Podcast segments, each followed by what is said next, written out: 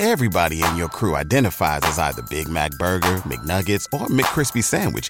But you're the Filet-O-Fish Sandwich all day. That crispy fish, that savory tartar sauce, that melty cheese, that pillowy bun. Yeah, you get it. Every time. And if you love the Filet-O-Fish, right now you can catch two of the classics you love for just $6. Limited time only. Price and participation may vary. Cannot be combined with any other offer. Single item at regular price. Ba-da-ba-ba-ba. Catch those springtime vibes all over Arizona. Break out of the winter blues by hitting the water at one of our lake and river parks. Take a hike among the wildflowers. Just make sure to stay on the trails and leave the flowers for the bees. Discover Arizona's best kept secret and visit azstateparks.com/amazing to start your springtime adventure.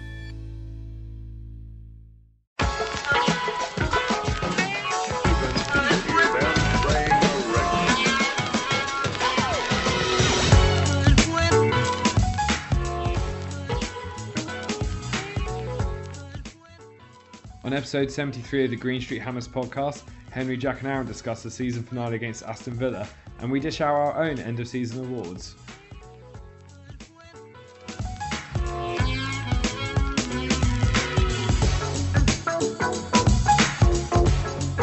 So welcome back to the Green Street Hammers podcast. It is 73. We are going to be analysing the whole season that's gone by, whether it's the player of the season, goal of the season and much more.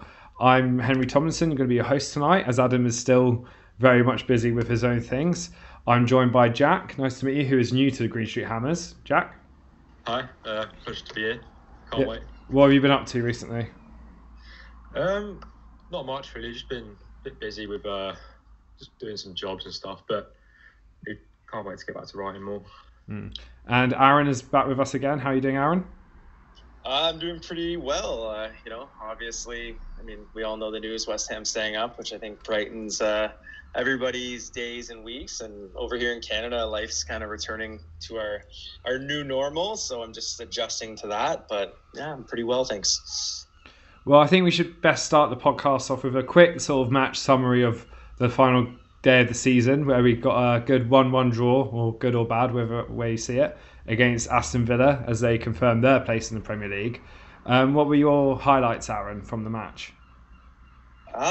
To be honest, my son was a little bit under the weather this weekend, so I kind of followed that one through my phone, and then I listened to the review on Hammers Chat afterwards. That was probably the first match of the season that I've missed. I've been planning to watch it this week, so I really wanted to see how Ben Johnson got on at left back, but a lot of people's reviews from the match almost make me feel like I'm not too inclined to spend 90 minutes doing that. What about you guys? Yeah, it was quite a dire game. What do you think, Jack? Yeah, no, I thought we were, if I'm honest, quite poor, really. I think we just gave Villa too much space. We already looked like we'd sort of given up and were on holiday because we were safe. I didn't think we were that good at all, really. Yeah, I completely agree. I think in my match report, I called us the Holiday Hammers, which surprised me a lot. I thought with the way we've been playing, we'd be looking to sort of push on a lot more and would have like just challenged for the final game of the season. Rather than we end the season strongly. Yeah, exactly. Because there's only a short gap between this season and next season.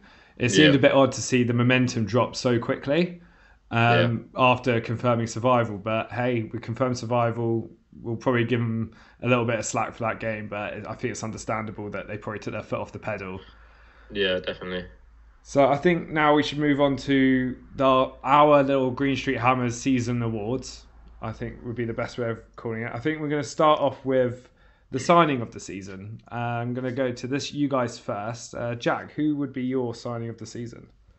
My signing of the season, I think, has been Souček, just for the sheer impact he's had since joining. I don't think we would have stayed up if we didn't have him. He's actually, I'd say, almost completed our midfield, really. He's perfect next to Rice. It allows Rice to push forward, maybe, as we've seen, score a decent goal.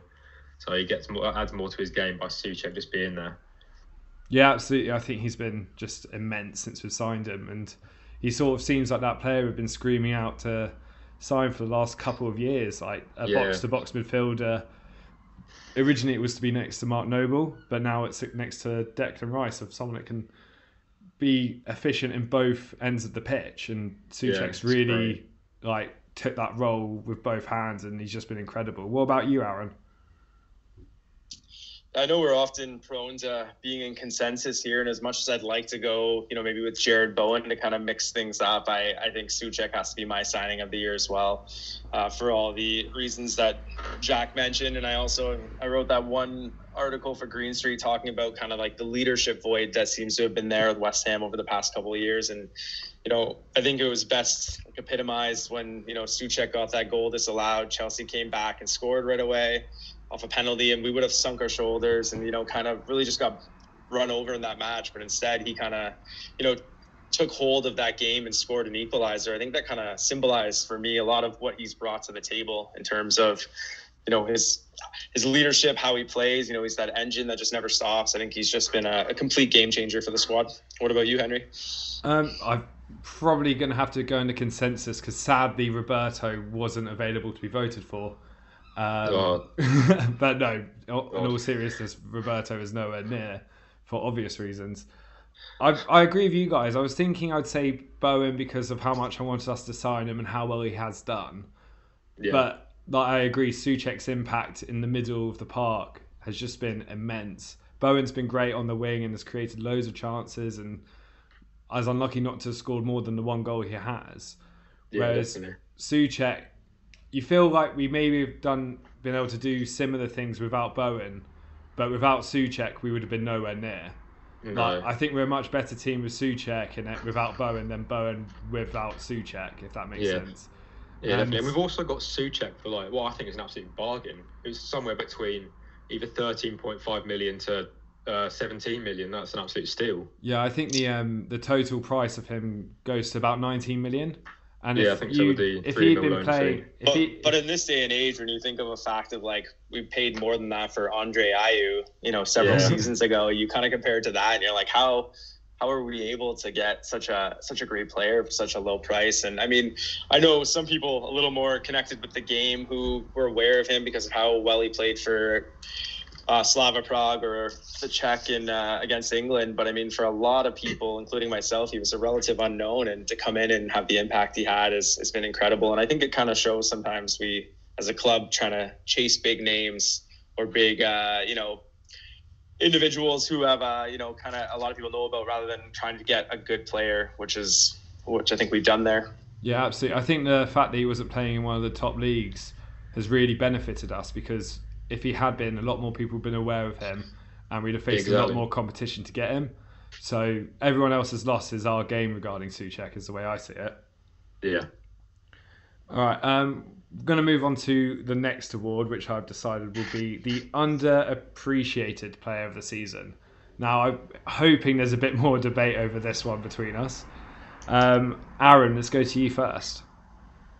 Yeah, I mean, I know we all probably have a fair bit of recency bias just because of that long break before the last 9 games of the season, but I thought pretty hard about this one, and I think I'm going to go with kind of one of my main guys, which is Rob Snodgrass. Like, I know he had no role to play in the last 9 matches of the year, but prior to that, he was, you know, creating a lot of chances. He was the set piece man. He scored some key goals, and he was a galvanizing force on the pitch for a team that was really not playing well. And it's, you know, obviously he hasn't played, you know, in a few months for us, but I do really think that he was still a key member of the team this year, that without him, we, you know, could have been in a lot more dire straits than we were.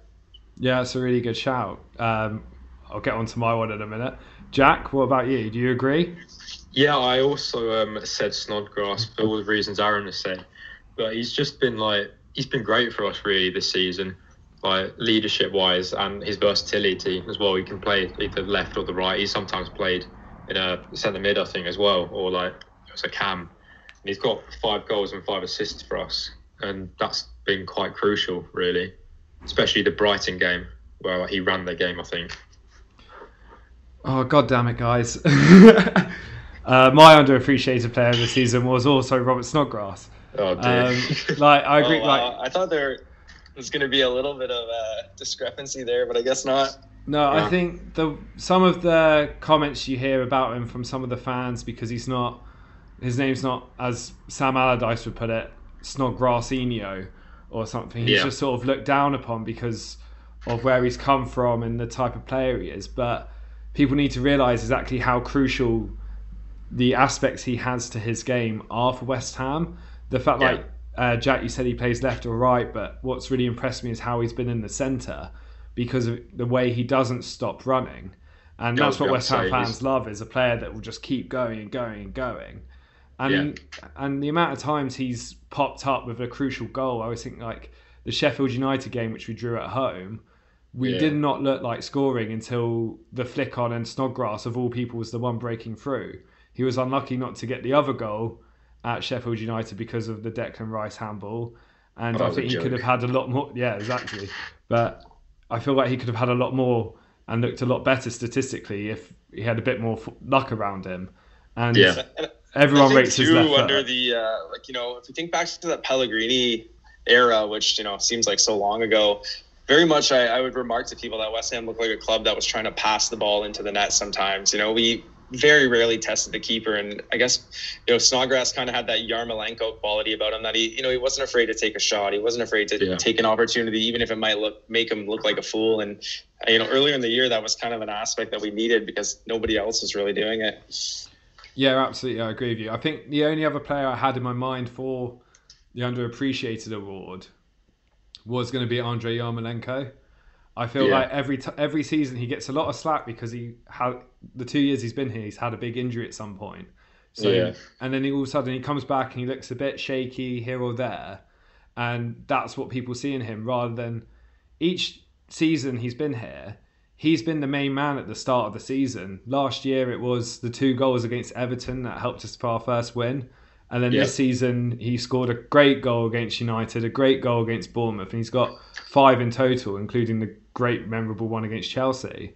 And everyone thinks of him as this like show pony that's not really putting in a lot of effort and this and that, but his minutes to goal contribution is really good, like considering how injured he's been. And he is someone that I think, especially since the restart, he has shown a lot of passion for the club, which should be given a mention. Like the way he was after he scored the Chelsea goal, you could tell how much it meant to him, and he wanted to be the main man, and he knows it's maybe not gone the way we thought it would have gone for him, because a lot of people would have said if Yarmolenko was this good, he would have been in England 4 or 5 years ago. But we have seen flashes of that brilliance that has made Yarmolenko that desirable player that's meant he's won Ukrainian Player of the Year 4 times and is so well regarded back in his in Ukraine. So he's sort of, he'll be my other outside shout. I don't know if you guys have any special shout-outs you want to go for players that might not have gone under the radar or so.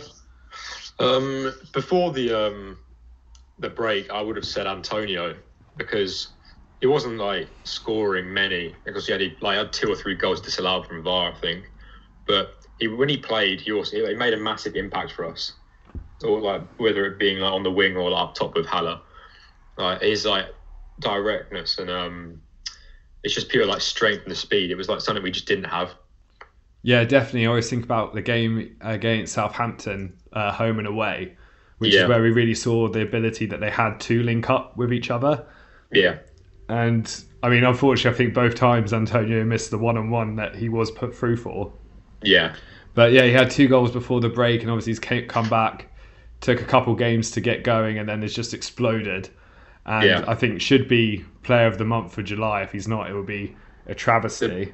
I think it's robbery I've ever seen if he does not get that. Yeah, my other player was Pablo Fornals.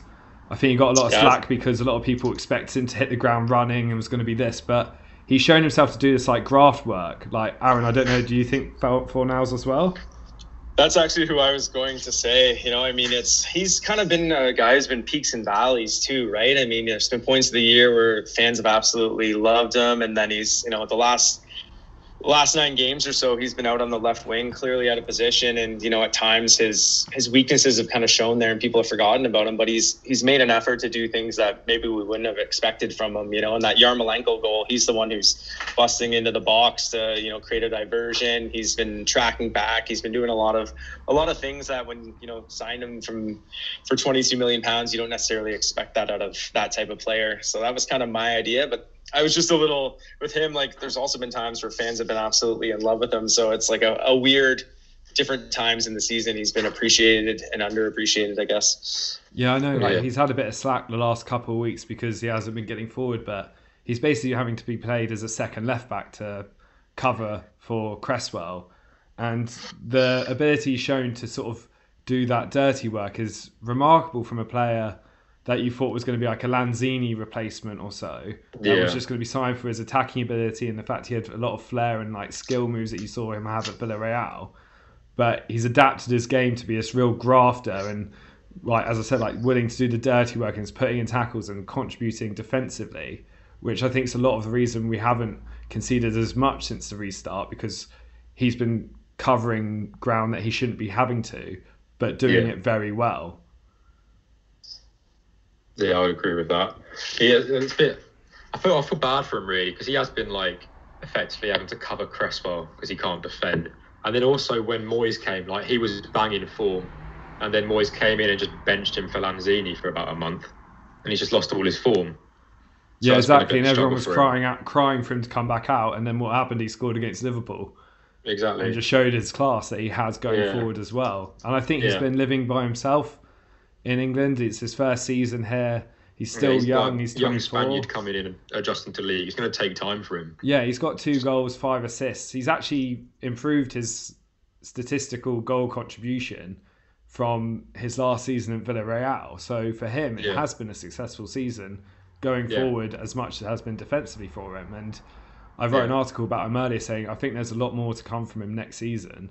Yeah, I know there's all the links with Eze and Benrahma at the moment in terms of like attacking midfielders, but if we're able to, my big theory about fixing West Ham at the moment is at the fullback positions. If we have a good back four, the license for these attacking players is a lot wider, and they don't have to cover as much. And I think Fornals would flourish with the security that we have a left back capable of defending.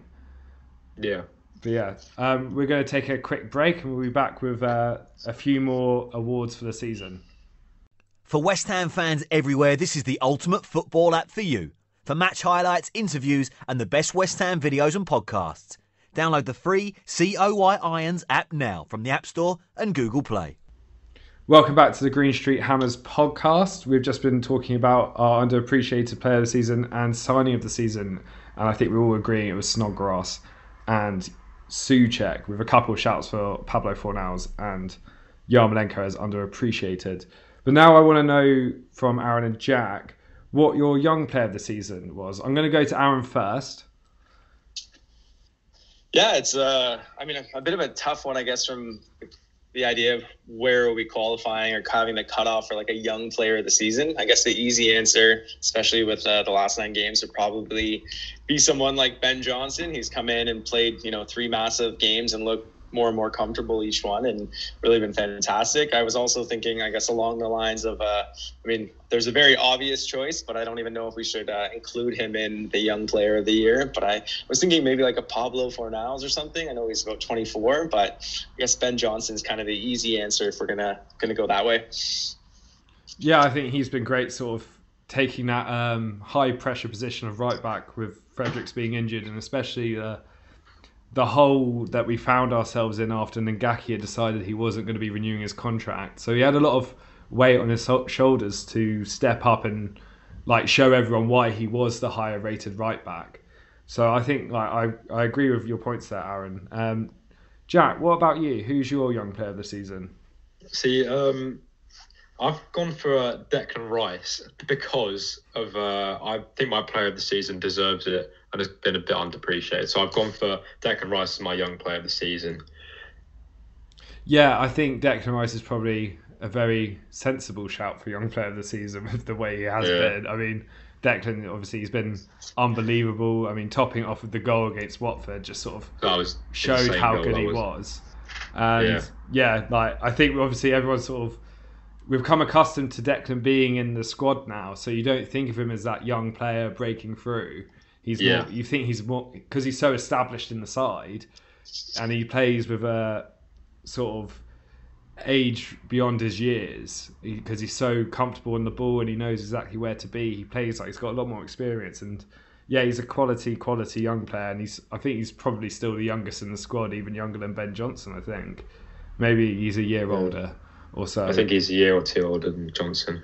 But exactly, I mean, if Johnson's like the new young up and coming player, and Declan Rice is only that much older than him, it shows how far he's come to be as highly rated as he is now.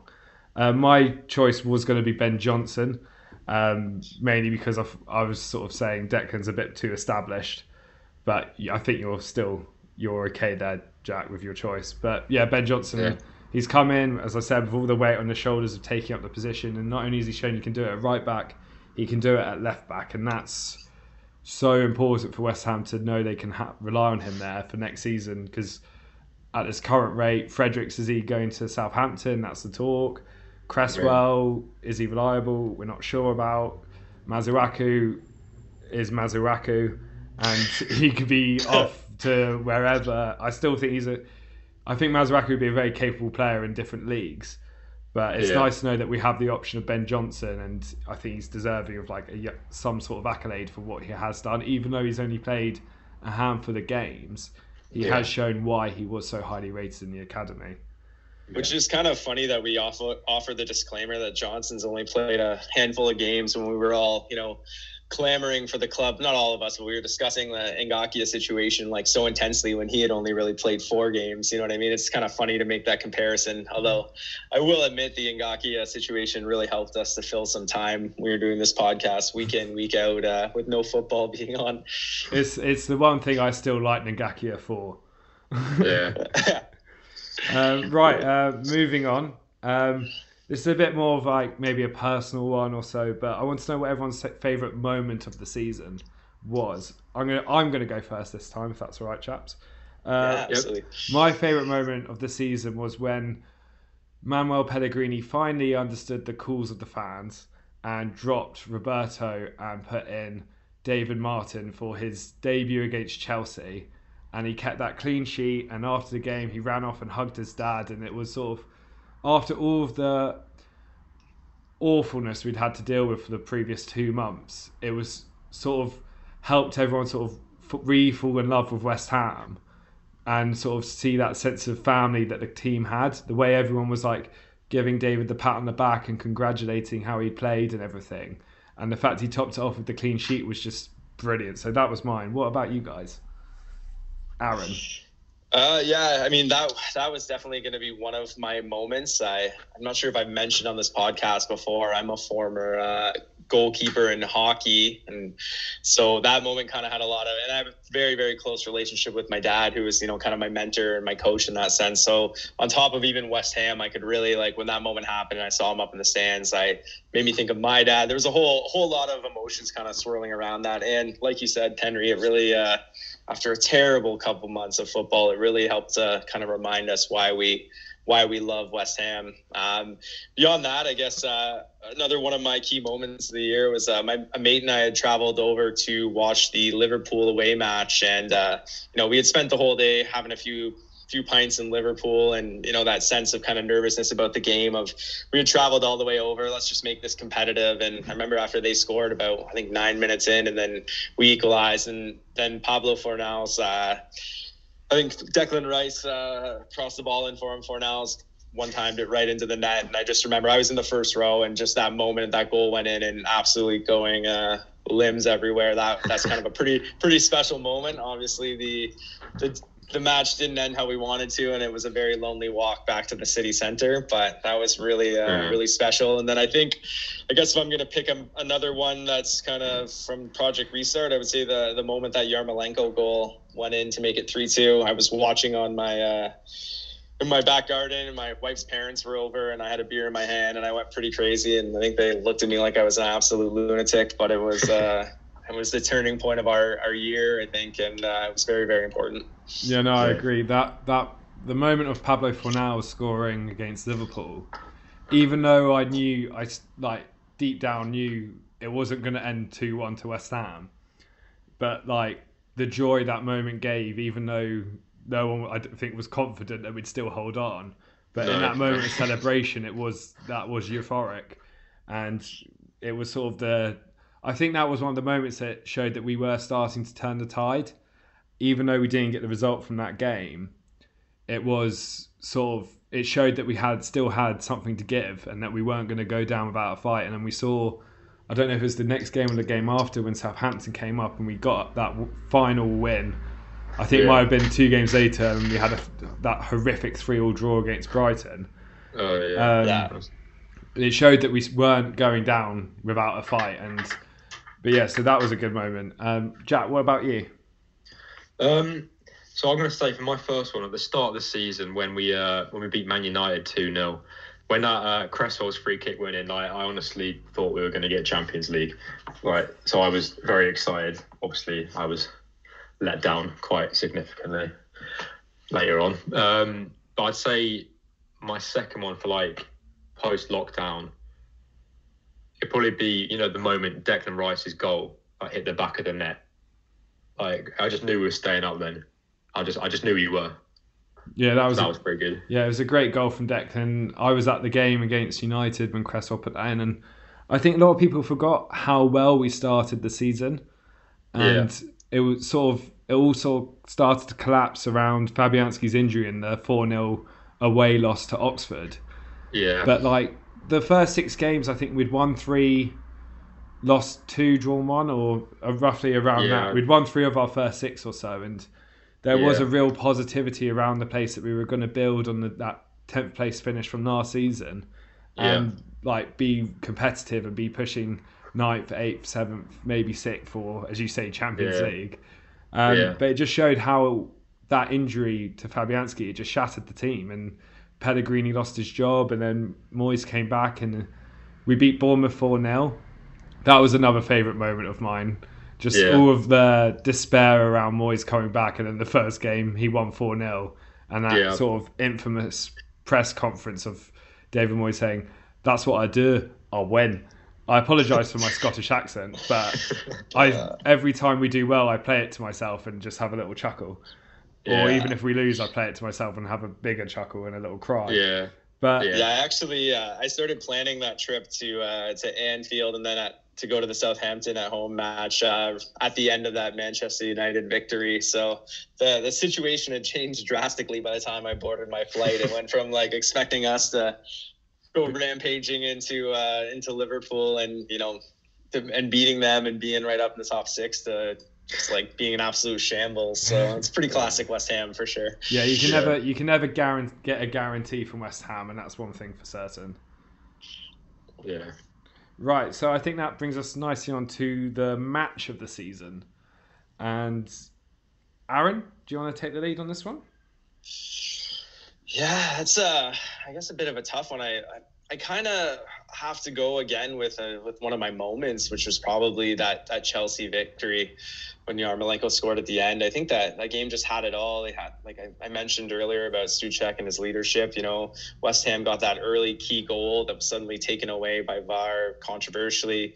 They came down the pitch, and I just knew, as I'm sure you guys did, once that goal was disallowed, that Chelsea was going to get the next one. There was no doubt in my mind, and I felt it went in, and my father-in-law was sitting with me, and he just kind of looked at me, and I couldn't even talk. I just kind of was already starting to worry about relegation. I felt that we scored right before half, and then to go out and take the lead, and then that their free kick, and then to win it at the end. It just, for me, it was such a a crazy bout of emotions, and with the amount of stress of a a relegation battle and the way we had kind of played the previous game, and it just kind of everything kind of made it the perfect match in that sense. But I mean, there's a lot of other great ones. What do you guys think? Yeah, Jack, feel free to carry it on. I've also gone for the 3-2 win against Chelsea.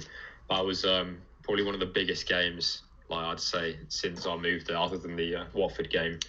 And it was also quite special. We did the double over Chelsea then as well. It was the fashion we won, last minute breakaway goal. And it was quite typical that was Yarmolenko, who's been getting sort of slated quite a lot. It was good to see him score as well. Yeah, especially in sort of his typical fashion of cutting in on his left and putting it into the far corner. I think Rudiger must have been the only person in the world not knowing what he was going to do. Yeah, exactly. Yeah. He had a howler of a match for sure. Yeah. I also have a good moment from that game. I don't know if you noticed or not, but after we scored the third goal, I think there's a video of Ogbonna taking the mick out of Kepa. Oh no, I saw that. I can't remember. Yeah. What he says. On the Behind the Access video, and he's like, I mean, I don't know the broadcast you guys get over in the UK, but over here I was listening to one with the sound piped in, but this was obviously like a very quiet stadium, and he's just like yelling at him, and you can hear it like across the entire field, making fun of him. It was kind of unexpected from Ogbonna. I don't know why. What do we really know about these guys' personalities when they're playing a game? But it was I had a good laugh about it. Yeah, so did I. Yeah, I'd also had written the Chelsea 3-2 for all of the reasons you guys have said, but I'm actually going to sort of change my thinking about it, and sort of basing on this is a fact from my girlfriend. If people don't know, she is from Nottingham and is from a Nottingham Forest family, so they had to sort of deal with the unlikely goal swing that happened that cost them the playoff spot. Oh, dear. So my match this season is actually going to be quite a drab 1-1 draw with Manchester United, just for the fact that even though we thought and we knew we were basically safe, and everyone was saying, oh, we're safe, and that you'd have to remind us, like, it's not mathematical yet.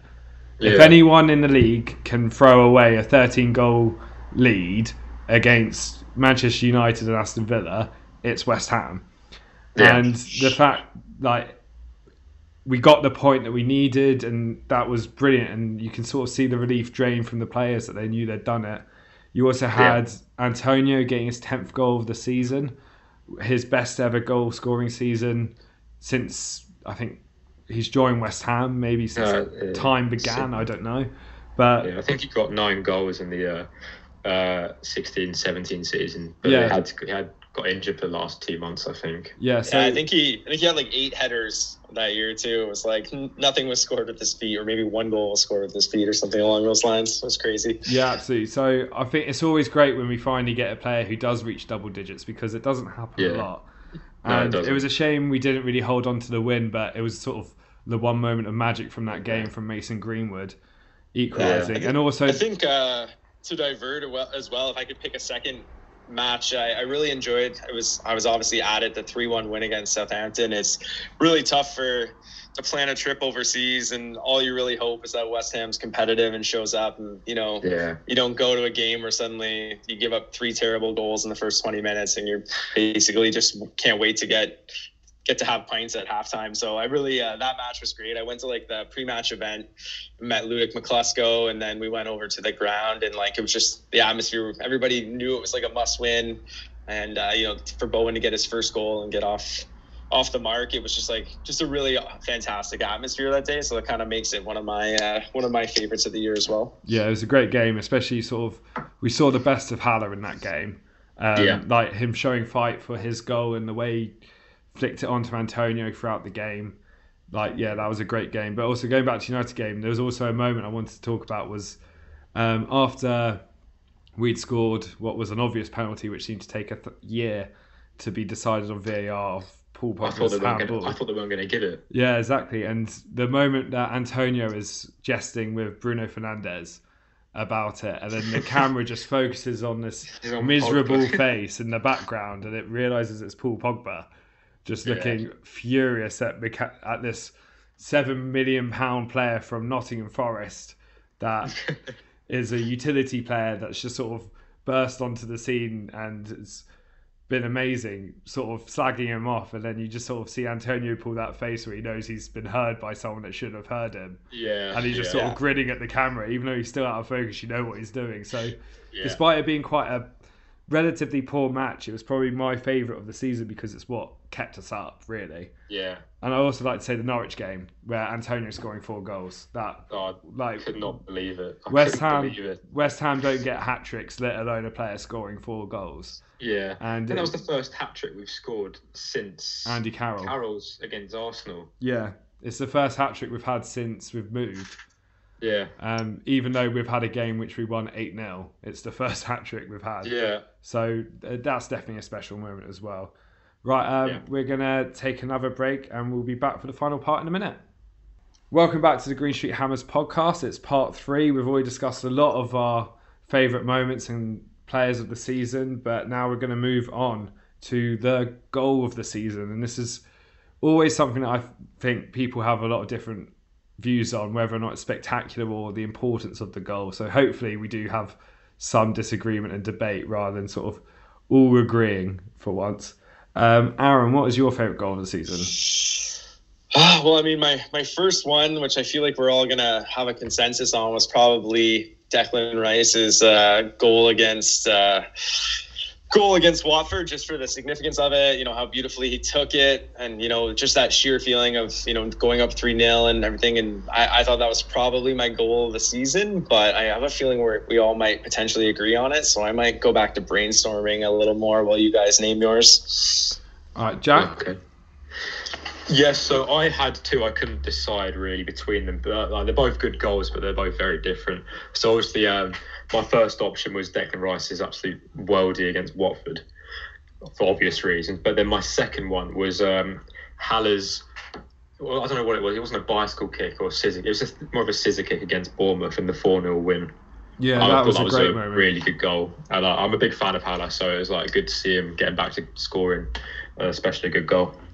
Yeah, that was a really, really good goal, really well taken. It sort of went a bit under the radar, I think. Yeah, I think it has when it happened. To be honest, my personal favourite goal, I think you've actually already mentioned, was Aaron Cresswell's free kick against Manchester United. Oh yeah. I usually sat like right above that goal in the Bobby Moore stand, and yeah. I think he had one about 5 minutes earlier that went straight into the wall. Yeah, and then there was one he just missed, I think. Yeah, it was and then narrow, yeah, and then the second one he got it perfect, and it went straight into the top corner. And like as you said, like the positivity we had coming away from that game, beating United 2-0, and I think that passed to 5th or something in the league. Yeah, like so for me that was my favourite goal of the season, but more so for importance, I'd probably put it down to Yarmolenko's as well. So for the spectacular reason, I'll probably go with Cresswell's, but in terms of importance, Yarmolenko's against Chelsea. How are you doing, Aaron? Have you come up with one? I was trying to remember. I think it might have been a goal in Roberto's first start to put us up 1-0, where I kind of felt like, you know, maybe we'll be okay. I think Haller ended up finishing it. It wasn't like some fantastic finish. It was just passed to him in the box, and he like put it in, but I think almost everybody touched it in the build up or something along those ways. But I don't know if you guys remember the one I'm talking about. It was that was against Crystal Palace, wasn't it? Against Palace, yeah. And then they ended up scoring a penalty and then scoring a late winner that kind of, you know, where Roberto's, I thought, you know, we might have been okay with him and, you know, it'd be great to get him off the mark with like a clean sheet, and then it kind of fell apart at the end. But I don't remember a lot of details about that goal fully, but I remember it just being like a fantastic build up where, you know, so many players touched the ball and we really, really moved it around. But beyond that, I don't have much. Yeah, no, that was a great team goal. I've also just thought of a couple others, and I think back to Haller's one, his second goal for the club, the overhead kick against Watford. Yeah. But also the goal that almost happened where he sort of scorpion kicked it, or like some sort of flick in that game that just sort of, I can't remember if it just fell for Foster or it hit the bar or something. Yeah, I think Foster just saved it. Like it was like a scorpion kick overhead. It was mental. Yeah, I've no idea how he did it. Yeah, exactly. And I think another goal that's gone really under the radar because we lost the game was Snodgrass's volley from the edge of the box against Newcastle. Like he just took it so well, so cleanly, and it flew into the bottom corner. And also Antonio's against Tottenham that we lost, and he sort of swiveled and just fell as he hit it, and it just flew past Lloris, and all of a sudden you thought maybe we'll get something from the game, but sadly we didn't. Like there was that run of games of the 3-2 against Tottenham and 3-2 against Newcastle. We actually scored some good goals, but the defence was just too poor to get anything from the game. So we have scored some good goals this season, but so what are we deciding is our goal of the season? Oh, silence. That's a tough one, I guess. I mean, I really like the Declan Rice one just because of the sheer significance of it, but I don't know if that's kind of how we want to conclude it with like the difficulty level or just the actual beauty of the goal. Because then I think it's that. Then Cresswell's is phenomenal, but otherwise, if you think about the importance of the game and the player who scored it, I'd go with Declan Rice. Yeah, I think Declan's has a bit of everything in it. What about you, Jack? It was a great strike and it was a very significant goal for us. Yeah, so I think Declan Rice against Watford. He hasn't had young player of the season, so we'll give him goal of the season. Yeah. And that should sort of make him feel better and wanted at the club and stay forever. Yeah. Please stay, Declan. Don't leave. Yeah, so now the big one is the player of the season. I think there was two very clear options. Well, to me there was. I want to know what you guys think. Jack, I'll come to you first. I think I've gone for what most of us are going to go for, and I've gone for Ogbonna.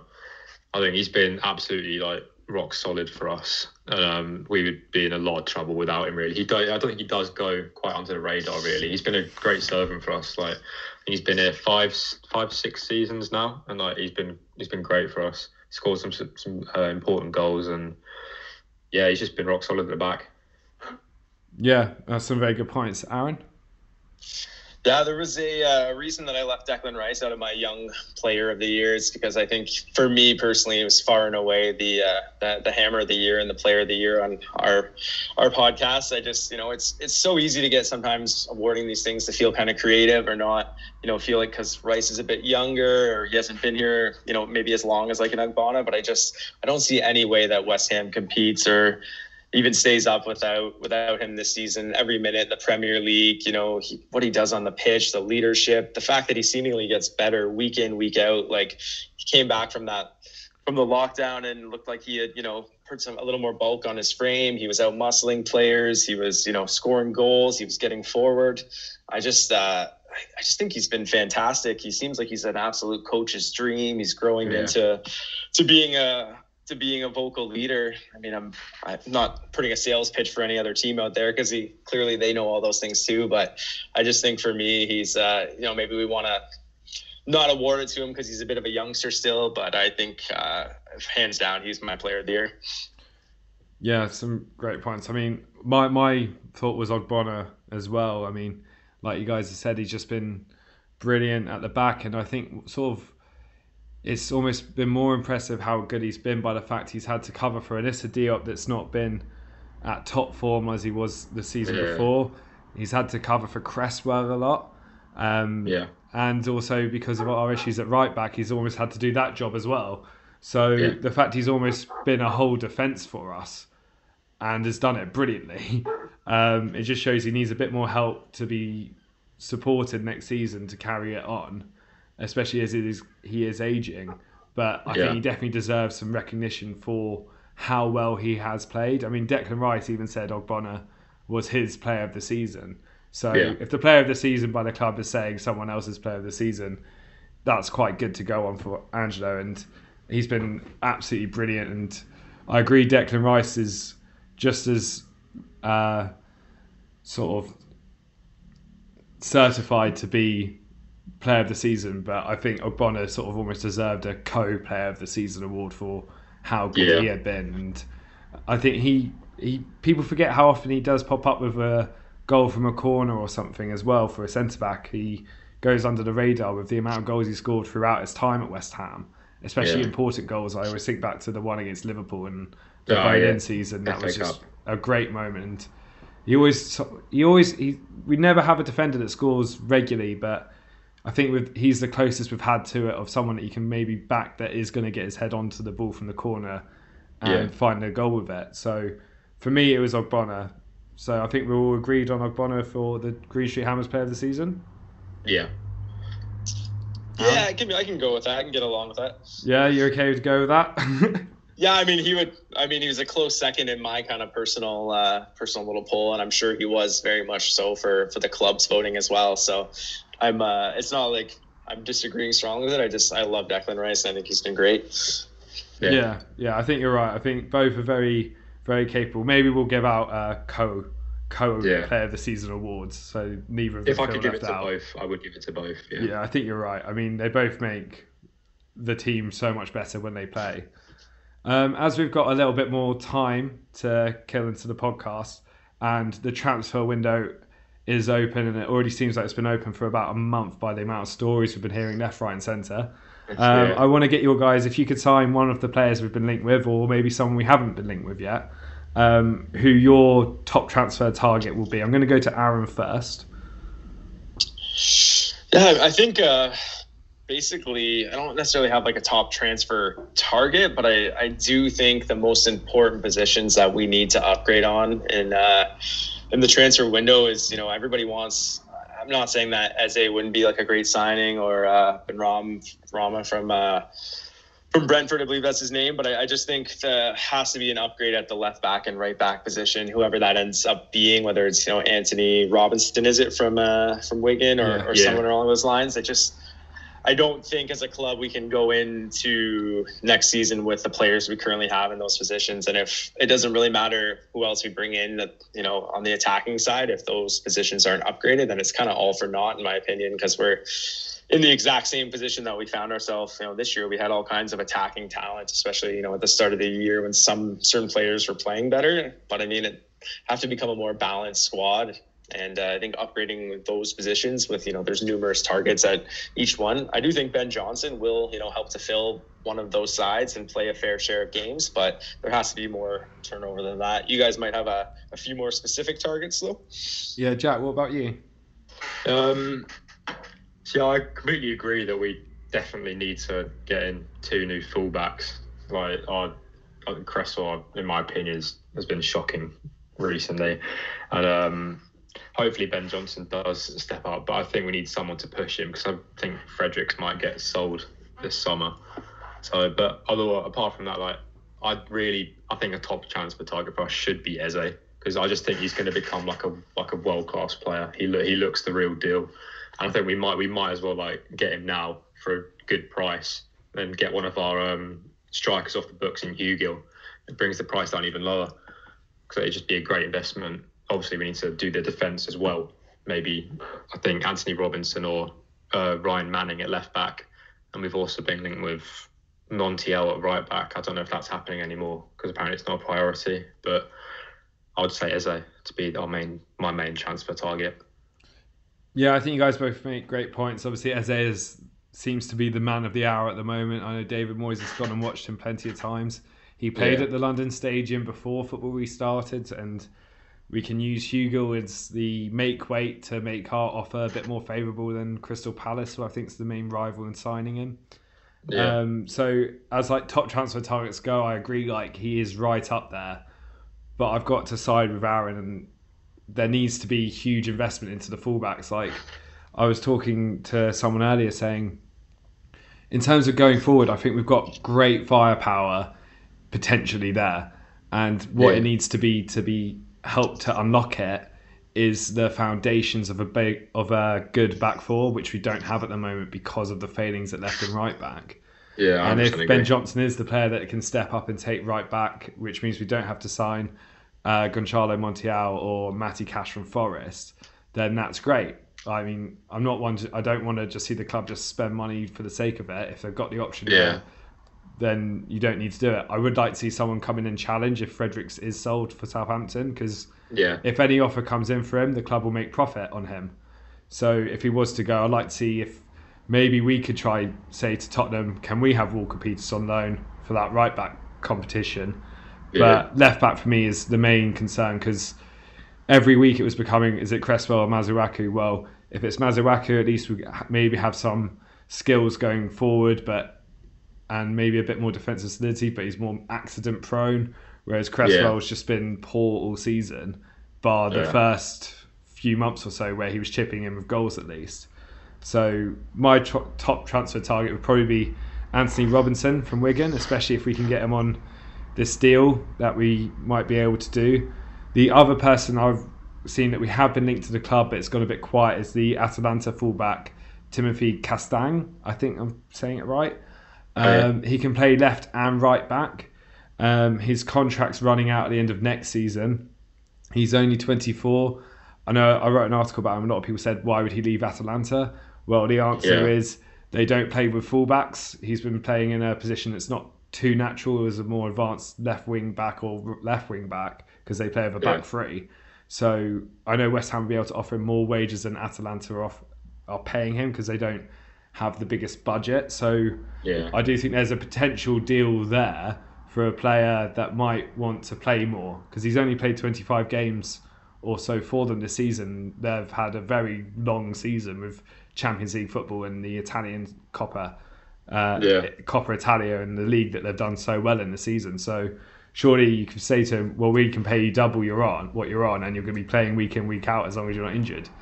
And if he can play left and right back to equal skill level, it almost solves two pieces of the puzzle with one piece.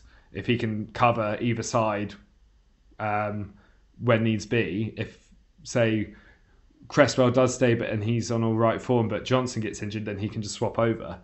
So that would be my top transfer target. But yeah, even imagine having, you know, Ben Johnson and is it Castagne that you I butchered his name, but like, you know, if you have two players who have that type of flexibility, that only makes you better as a team as well, right? Like you can, you know, right now where, you know, you can swap them about for whatever team you're playing against.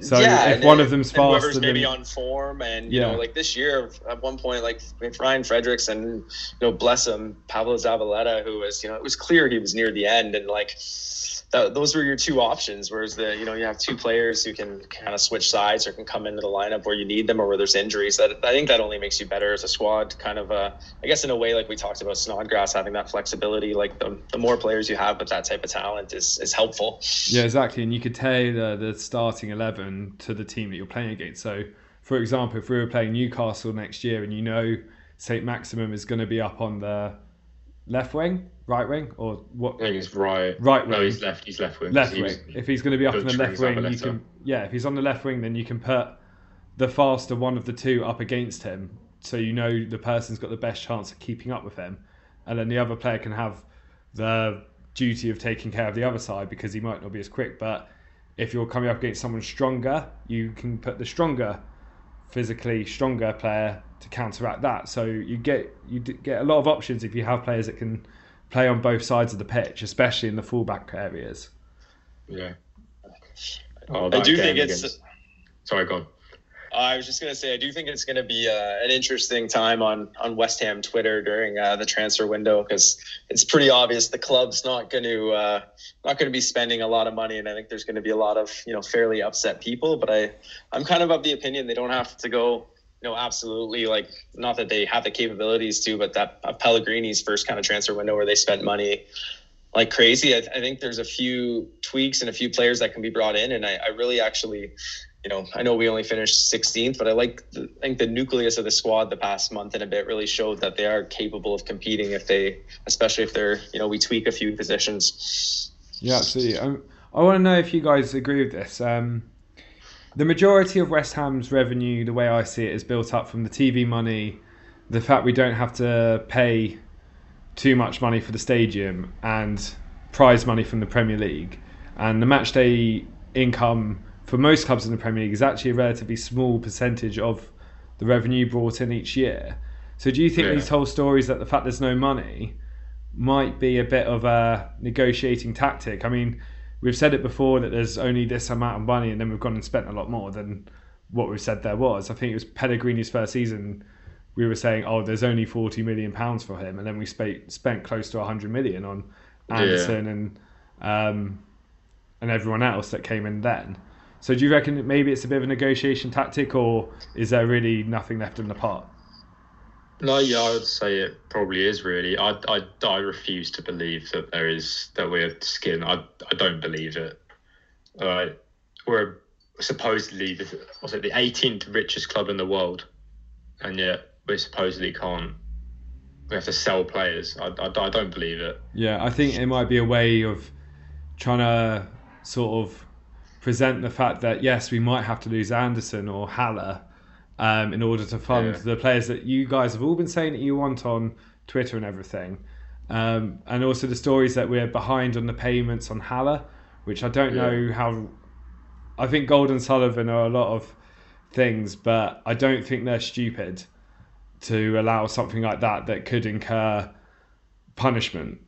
I don't think they'd be that silly to make a decision like that, especially knowingly, because it's not... something you forget of, oh, we need to pay this club £5 million next month, I think that's that's something that sticks in your mind. They would never forget when somebody owes them £5 million, right? So I highly doubt that they forget. I genuinely, I agree with you guys too. I think it's, like you said, the match day actual income doesn't bring in all that much these days. I think it's just basically, you know, they always put out the same propaganda, and it generally is propaganda, you know, through Claret and Hugh, who is kind of their unofficial kind of, you know, press team. And I remember reading last year, the year before, that the actual increase in revenue between moving from the London Stadium to from Upton Park was really not that much. It wasn't even enough to buy a quality player. So, I mean, yeah, it was negligible.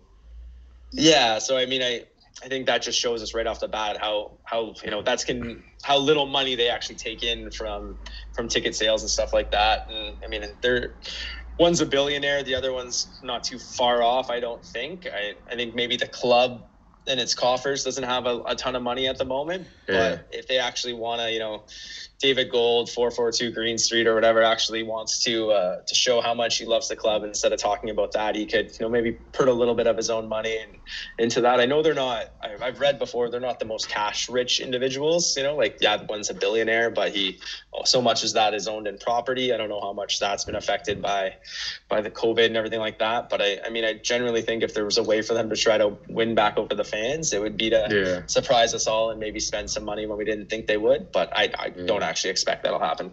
No, I don't understand how you can be, say, like a Premier League, like own a Premier League club and just not really put a penny into it.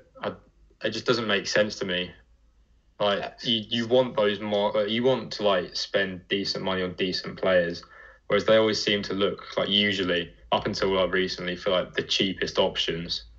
Or the ones, they know the right agent, as Henry's pointed out several times. I think it's also, I've read a book, I forget the exact name of it, but it's about, you know, football in modern Britain and the change of the game and everything. And it kind of talks about the idea that any business person who gets into buying a football club expecting to actually make money is an absolute fool. You know, it's not a business you buy to, like you would buy any other business. It is basically a vanity project where you buy it because it, you know, makes you look good, or you can brag about owning West Ham United Football Club. Yeah. So like for them to suddenly want to try and turn it into a legitimate business, it's just kind of, you know, bullshit, for a lack of other words. Like, they need to recognize that what they bought was a vanity project and, you know, spend some money really.